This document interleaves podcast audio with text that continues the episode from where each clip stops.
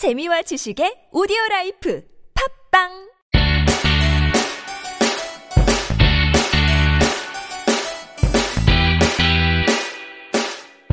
찾아가는 법률 서비스를 지향하는 법률사무소 CEO 김삼연 변호사입니다. 143번째 함께 읽는 민법을 시작해 보도록 하겠습니다. 어, 아직까지도 좀 에, 목이 잠겨가지고 목소리가 아, 그렇게 제가 가지고 있는 그 목소리가 다 나오지는 않는데요.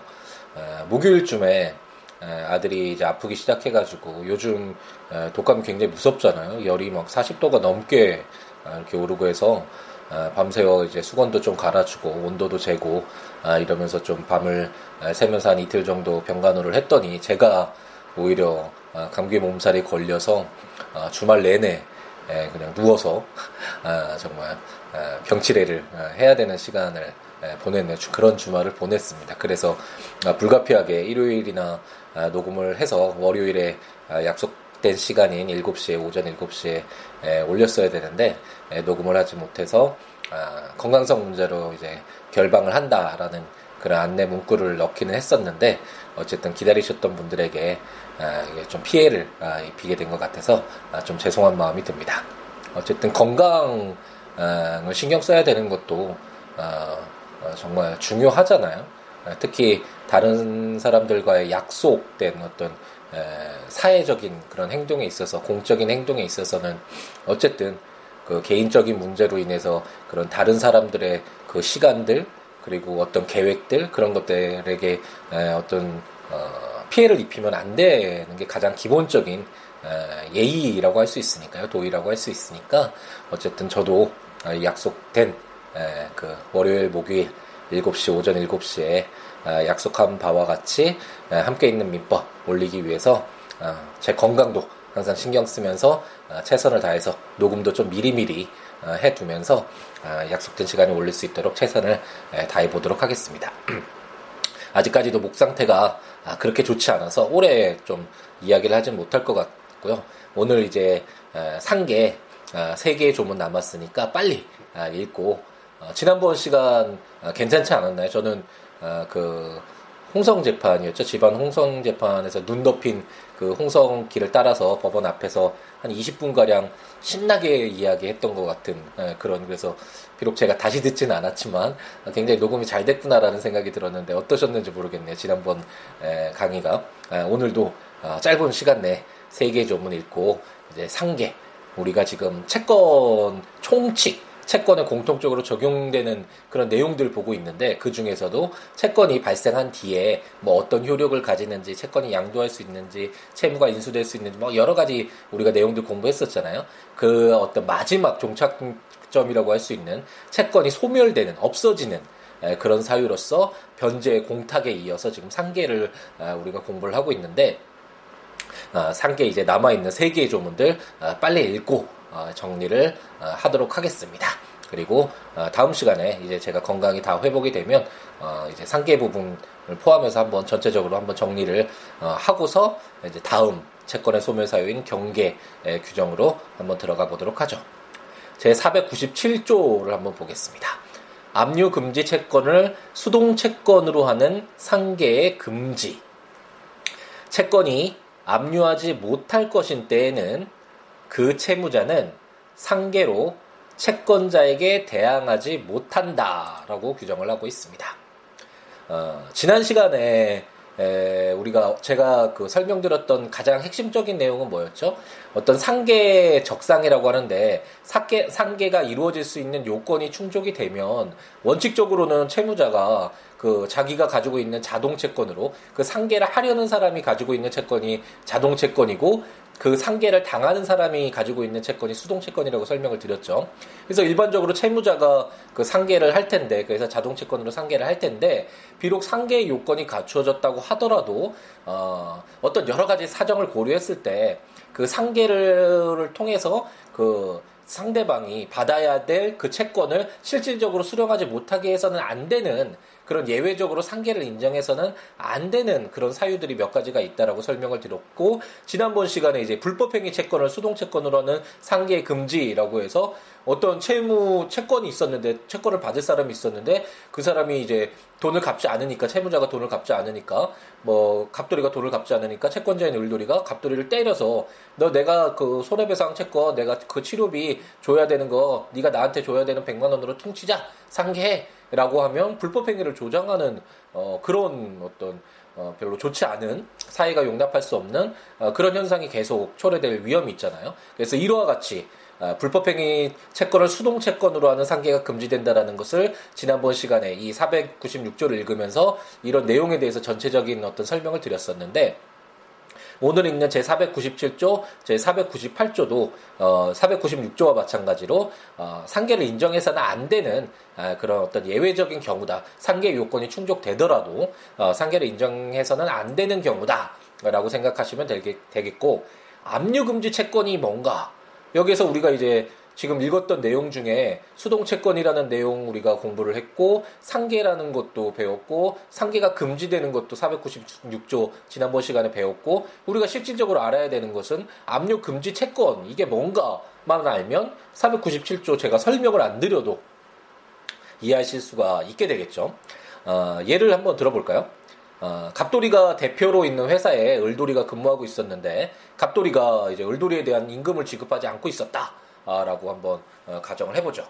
그런데 어, 이제 을돌이가 계속해서 갑돌이에게 임금 지급해달라고 이렇게 요구할 거 아니에요? 그런데 갑돌이가 어, 예전에 뭐 을돌이에게 100만 원 뭐 대여금 돈을 빌려준 100만 원 채권이 있었다고 한번 가정을 해보죠.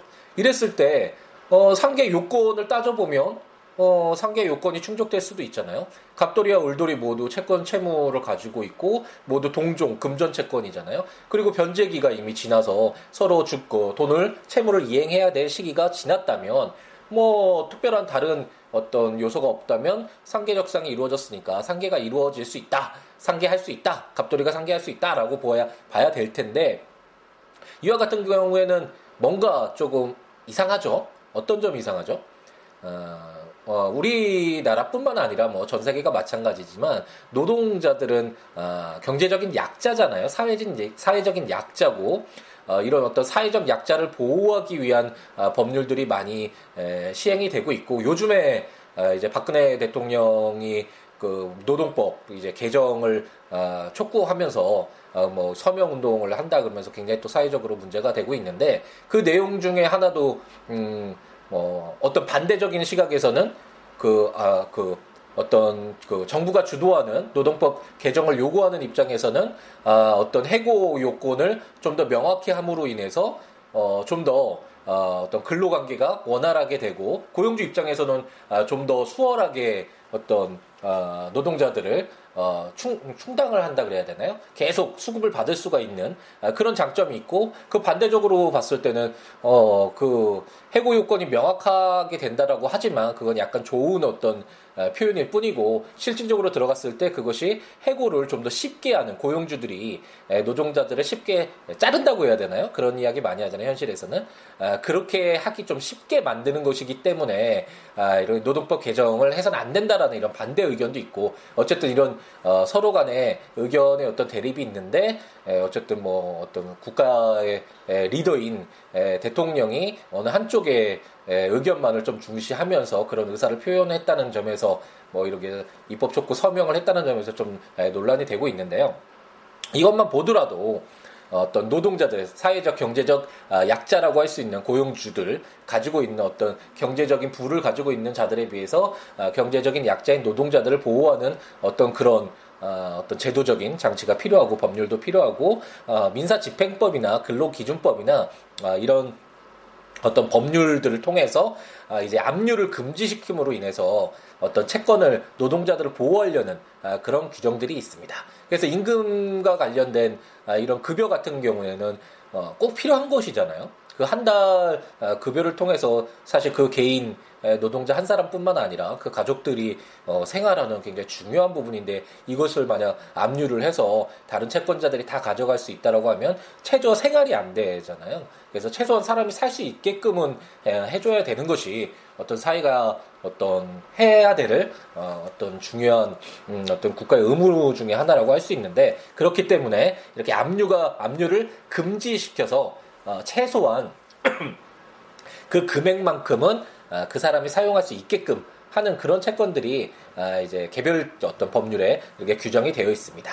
그래서 만약 지금 그 임금 채권도 지금 어, 을돌이가 음, 어, 갑돌이 회사에서 근무하면서 받아야 되는 갑돌이로부터 받아야 되는 이 임금 채권도 이 압류가 금지되는 채권이다라고 한번 가정을 해보면 그랬을 때 갑돌이가 예전에 빌려줬던 그 대여금 채권으로 상계 처리할게 라고 해서 나 너에게 임금 줄 수 없어 그 전에 빌렸던 그 돈으로 통치는 것으로 하자 그러면 그 노동자인 을돌이 그리고 을돌이만 바라보고 있는 그 가족들이 생계가 막히게 되잖아요. 그랬을 때는 어, 단순히 을돌이나 그 가족뿐만 아니라 어떤 사회적인 문제로 확대될 것이고 그래서 사실 예전에 계속 자본주의가 막 발전하다가 이렇게 뭐 수정 자본주의니 이런 식으로 변화되는 이유도 계속 이렇게 사회의 어떤 다수라고 할 수 있는데 국가의 다수를 구성하고 있는 아, 노동자들을 무조건 배척하고 착취만 해서는 어, 사회가 이루어질 수 없다라는 것을 알기 때문에 어, 그 균형을 맞춰 나가고 있는 거잖아요. 사회가 결국은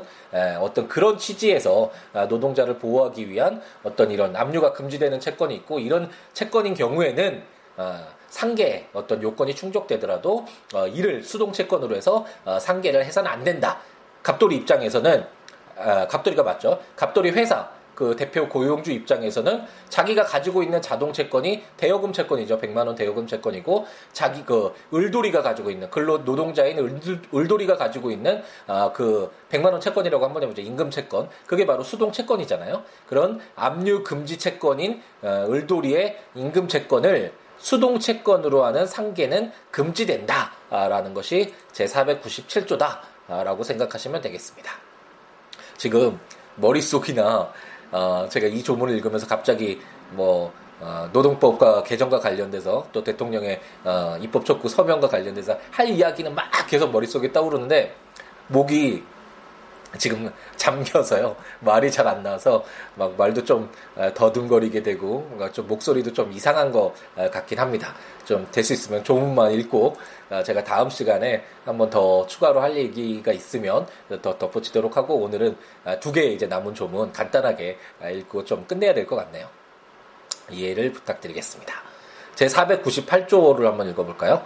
지급금지 채권을 수동채권으로 하는 상계 금지 이라는 제목으로 지급을 금지하는 명령을 받은 제3채무자는 그 후에 취득한 채권에 의한 상계로 그 명령을 신청한 채권자에게 대항하지 못한다. 라고 규정하고 있습니다. 이제 알겠다. 아, 이제 상계를 금지하는 어, 그리고 어떤 수동채권인 경우에 에, 상계를 금지해야 되는 그런 수동채권이 있구나. 어떤 이런 전체적인 포맷은 아, 이제 좀 이해가 되시죠? 그렇기 때문에 그럼 지급금지 채권이 뭐냐 이 내용만 알면 498조도 496조와 497조와 마찬가지로 어, 쉽게 이해하고 넘어가실 수 있겠죠. 여기서 제3채무자라는 말이 나와서 굉장히 어려운데 제가 항상 민법 총칙에서 대리 규정이었죠. 그때 읽으면서 설명을 드렸지만 1대1의 어떤 법률 관계도 굉장히 어려운데 또 한 사람이 들어가서 삼각관계가 되면 아, 굉장히 다양한 변수들이 발생을 하겠죠. 그래서 쉽지 않은 내용이 되는데 음, 간단하게 또 예를 통해서 한번 이해를 해보겠습니다. 갑돌이가 을돌이에게 100만 원 채권이 있었다고 한번 가정을 해보죠. 근데 을돌이가 갑돌이에게 이제 변제를 하기 전에 에, 갑돌이에게 100만 원의 채권이 있었던 병돌이가 이제 그 갑돌이한테 받아야 되는데 갑돌이가 돈을 주지 않으니까 갑돌이가 을돌이에게 100만 원 채권이 있다라는 것을 알고 어 을돌이 너 갑돌이한테 100만 원 주지 마 나한테 줘라고 해서 지급을 이제 금지시켰다고 한번 에, 가정을 한번 해 보죠. 그래서 제3채무자는 어 을돌이가 되겠죠. 을돌이가 갑돌이에게 줘야 되는 것이니까. 그리고 어, 지금 병돌이가 채권자고 갑돌이가 어, 채무자가 되겠죠. 을돌이는 제3 채무자가 될 것입니다.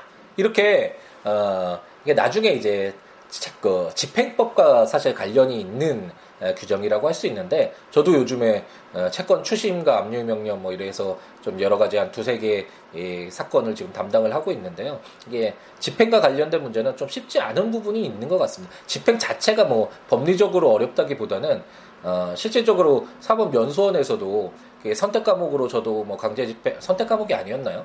본 과목이었는지 기억이 가물가물하긴 하는데 어쨌든 우리가 뭐 어떤 실체법이나 절차법 공부하듯이 사법고시 어, 그 시험 과목에 들어가 있으면 정말 샅샅이 다 공부를 하잖아요. 깊게 넓게 공부를 하는데 아, 집행법은 그렇지 않다 보니까 아무래도 뭐저 개인적인 문제일 수도 있지만 좀 어렵게 느껴지는 부분이 있긴 있는데, 있는데 이런 제3채무자 그리고 지급 금지 명령 이런 것들이 문제되는 경우는 주로 아, 채권 추심과 관련돼서 제 3채무자에게 돈 너 주지 마. 그, 그 채무자에게 주지 마라고 해서 압류해 놓고 어 그리고 나한테 줘라고 채권을 추심한다고 나한테 달라는 추, 추심 명령을 아, 내리는 이런 경우들이 이제 현실적으로 발생을 하게 되는데요. 어쨌든 지금 여기에서 어, 갑돌이가 을돌이에게 100만 원 채권이 있었는데 어, 을돌이가 변제하기 전에 에, 갑돌이에게 100만 원 채권이 있었던 병돌이가 제3채무자인 을돌이에게 너 더 이상 갑돌이한테 주지 말고 나한테 줘. 내가 갑돌이한테 100만 원 받을 거 있으니까 나한테 대신 줘. 뭐 이런 식으로 해서 지급 금지를 시켜놨다고 한번 가정을 해보죠. 그런데 이런 과정 속에서 갑자기 갑돌이의 가실로 인해서 을돌이가 손해를 입게 돼서 100만 어, 원의 손해배상 채권이 어, 발생했다라고 가정을 해보죠. 그러면 그 을돌이가 어, 갑돌이에게 100만 원, 갑돌이가 을돌이에게 100만 원의 채권이 있었는데 이제 을돌이도 어, 갑돌이에게 받아야 될 100만 원의 채권이 발생을 했잖아요. 손해배상 채권이 발생했잖아요. 물론 어, 496조와 같이 예, 불법행위 그런 채권이면 안 되겠죠. 그런 것이 아니라 뭐 과실로 어떻게 해서 손해배상 채권이 발생했다고 한번 가정을 해보죠. 그러면 원칙적으로 갑돌이와 을돌이 사이에서는 100만 원의 채권 채무가 발생했으니까 그리고 음, 그 똑같은 금전 채권 금전 채권 채무고 뭐 이행기가 지났다라고 가정을 하면 상계가 이루어지도록 해야 되는 것이 맞잖아요. 그런데 이렇게 된다고 하면 병돌이로서는 어, 더 이상 그 을돌이에게 얘기를 해서 더 이상 갑돌이에게 돈 갚지 마. 내가 이 돈 내가 가져야 될 돈이니까 어, 뭐 변제하지 마. 상계 처리하지 마라고 얘기를 했는데 그 후에 이게 지급 금지를 어, 하는 이게 지급금지 채권이다라는 것을 확인받은 뒤에 발생한 채권을 가지고 마음대로 상계 처리할 수 있다고 한다면 을돌이 입장에서는 좋을 수는 있지만 뭐 갑돌이도 뭐 또 어느 정도 좋겠죠. 하지만 병돌이 입장에서는 어, 어, 억울할 수 있잖아요. 그렇기 때문에 이것은 제3채무자라는 다른 사람과의 어떤 이해관계를 조율하기 위해서 무조건 상계 적상, 어떤 상계 요건에 충족됐다고 하더라도 아, 상계를 아, 무조건적으로 할 수 있도록 해서는 아, 안 된다라는 그런 취지에서 규정된 규정이라고 보시면 되겠습니다. 이제 499조 네, 좀 힘드네요. 빨리 한번 보겠습니다. 준용 규정이라는 제목으로 제476조 내지 제479조의 규정은 상계에 준용한다라고 규정하고 있는데 476조 내지 제479조가 변제 충당이었잖아요. 기억나시나요? 어, 채권 소멸의 가장 대표적인 사유라고 할 수 있는 어, 변제 우리가 자세하게 공부를 했는데 변제 전부 그 100만 원 채무가 있을 때 만약 을돌이가 갑돌이에게 100만 원을 줘야 된다면 100만 원 전부를 갚으면 아무 문제가 없겠죠. 근데 만약 50만 원만 갚았을 때 이 50만 원이 과연 어, 그 100만 원이 뭐 그냥 한 번에 빌린 100만 원이면 뭐 특별히 문제가 없을 수 있지만 띄엄띄엄 10만 원, 10만 원, 10만 원 뭐 1년마다 이렇게 빌린 거면 언제적 10만 원부터 이렇게 없어지는 걸로 충당되는 걸로 할 것인가 이런 변제 충당의 문제가 발생했잖아요. 어쨌든 그 변제에서 이런 변제 충당 규정이 있었는데 3개 있어서도 만약 어, 갑돌이가 을돌이에게 가지고 있는 채권이 50만 원인데 을돌이의 수동 채권이 100만 원이다. 그래서 훨씬 많다. 그랬을 때 그 상계 처리했을 때 과연 그 상계로 없어지는 그 채권은 어떻게 어, 할 것인가가 문제될 수도 있을 거고 이때도 당연히 그 변제 충당에서도 채무자 입장에서 고려를 했잖아요. 채무자 입장에서 변제 이익이 큰 것부터 어, 충당되는 것으로 보면 된다. 그래서 원본보다도 비용이나 이자가 먼저 충당되는 것도 어, 기억이 좀 나시죠. 이것처럼 어, 상계에 있어서도 어, 퉁쳐서 없어지는 건 맞지만 그 없어지는 걸 어떤 것부터 없어지게 할 것인가도 바로 변제 충당의 법리가 아, 적용이 돼서 변제 충당 제476조 내지 제479조에 규정되어 있었던 아, 변제 충당의 그 내용 들이 이 상계에 있어서도 아, 적용된다라고 생각하시면 아, 되겠습니다. 아, 제가 처음 상계 시작하면서 어, 마지막으로 어, 채권 총론에서 저는 굉장히 어렵게 느껴지는 아, 내용이다라고 어렵게 느껴지는 그런 부분이다라고 설명을 드렸던 것 같은데 어떠셨는지 모르겠네요.